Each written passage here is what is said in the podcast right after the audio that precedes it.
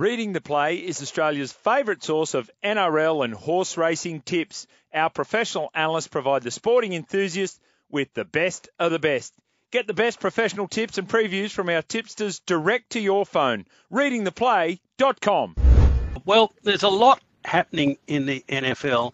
I must say, I need to start here, Tristan. If we go back 3 years ago, maybe it was a little bit beyond, and we first started talking about NFL when we got into that season, and here's Jimmy and I talking about the different teams that we followed, and all of a sudden the question posed to yourself, and it was the Detroit Lions. And we go back 3 years ago where they were down the bottom, cellar dwellers, in a lot of trouble, and Campbell has come in and just done an outstanding job, and he and their general manager in list rebuild. There's clearly been the switch with quarterbacks with the Rams and with them taking on Goff. All of a sudden we have them playing the Rams last weekend, a one-point win. First time they've won their division in, 30-odd years, then to end up winning a playoff game. And some of the social media, if you haven't seen it, folks, from the Detroit Lions, is absolutely worth going back and having a look at. Some of the video content, it's just been outstanding and very clever. And you must be cock-a-hoop, Tristan. Big win, and now back at home again.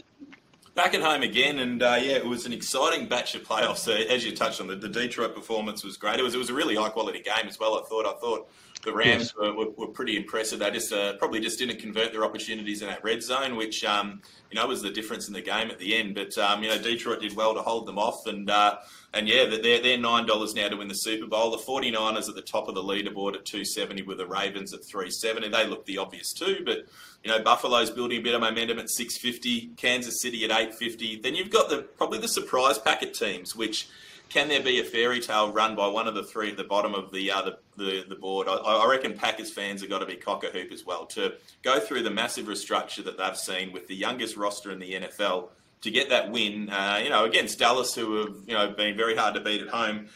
They've got to be very excited about where that positions them for future years. They're at $18 with the Texans at $26 and Tampa at $26, who also put in very, very strong performances as well to put them in a puncher's chance to cause an upset in this round, and then they get into the Final Four. So it's certainly an exciting week we've got coming up. There's four good games where there's firm favourites in three out of the four. The Buffalo Chiefs game's pretty even, but you never know.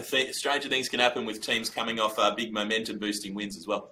And I think that there's some really interesting storylines that come out of last weekend. Firstly, you touch on the Texans.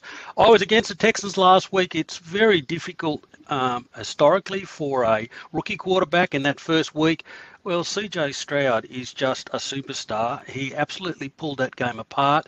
Very interesting matchup into that Ravens, and we'll touch on that in a moment. The Dolphins, well, they get the cold weather, they get to a playoff, and they failed very poorly. And I'm not sure that the Chiefs are the team of the Chiefs of the last couple of years, so I think that is a poor loss.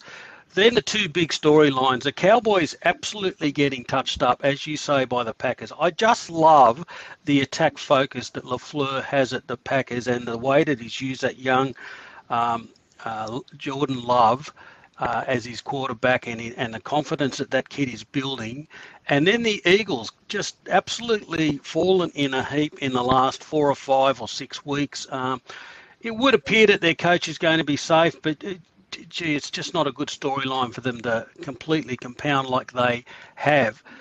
Into this weekend, and you say, yes, some interesting matchups. Well, the Ravens-Texans. Now, we've got the Ravens, very clear favourites here, and a line of 9.5. Gee, I thought that was a big number. I would have thought somewhere around 7 might have been the number, and if it was somewhere around 7, then I think C.J. Stroud keeps this very even. And the big question mark here is Lamar, because his record in playoff games has been very poor.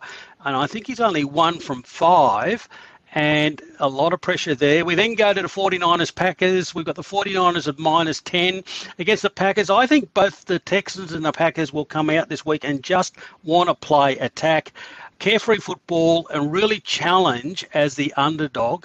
The Lions at home against the Bucks. I think the Lions win. I think the 6.5 is interesting. I'm just concerned about the Lions not putting teams away to the sword. And the second half last week only scored 3 points to hang on for a 1-point win.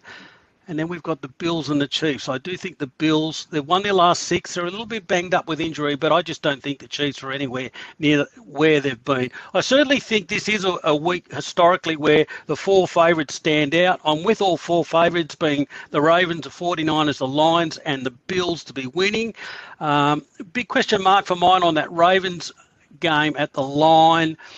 And certainly the Lions clearing 6.5. I think they probably do. I thought the best of the weekend is the 49ers minus 10 for me, and I am keen that the Bills cover the 2.5.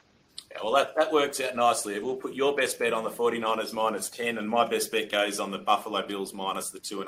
I agree with everything you say, and it's a funny one because as a bookmaker, you go into every game, I suppose, looking to find a way to get the favourites beat, and that's the job of a bookie. And you go into each of these matches and you say, well, every one of these underdogs come in with a little bit of momentum, but the numbers over the years just stack up that these top teams just seem to live for these games and show that they're a class above. Will that happen again? Time will tell, but I think Houston, they'd have to be coming off enormous confidence after that, and as we touched on last week, with the record of that rookie quarterback being so poor in that first round, for them to do it in such a dominant fashion, I think is very impressive. And if they can put a number on the Ravens early and get them early, then you never know what can happen there. I think for me, the Buffalo Bills are the side with outside the top two with the most momentum. I think if Kansas didn't have Mahomes, well, obviously they wouldn't be playing right now if they didn't have Mahomes. But if they didn't have someone that could single-handedly drag them over the line, I think this line would be a hell of a lot further. That's the only concern, that he's just done so many phenomenal things. You only have to think back to last year's Super Bowl where he was on one leg and he still managed to drag them over the line. But I think on all things being even, I think Buffalo just come out. I think they continue their really impressive run, and I think they win this game reasonably comfortably, and maybe blow it out in the last quarter. That would be where I'd be sort of looking. If they do get on top, that last quarter might sort of be where the game really opens up. So I'm going to put myself on minus 2.5, and you on the 49ers minus the 10.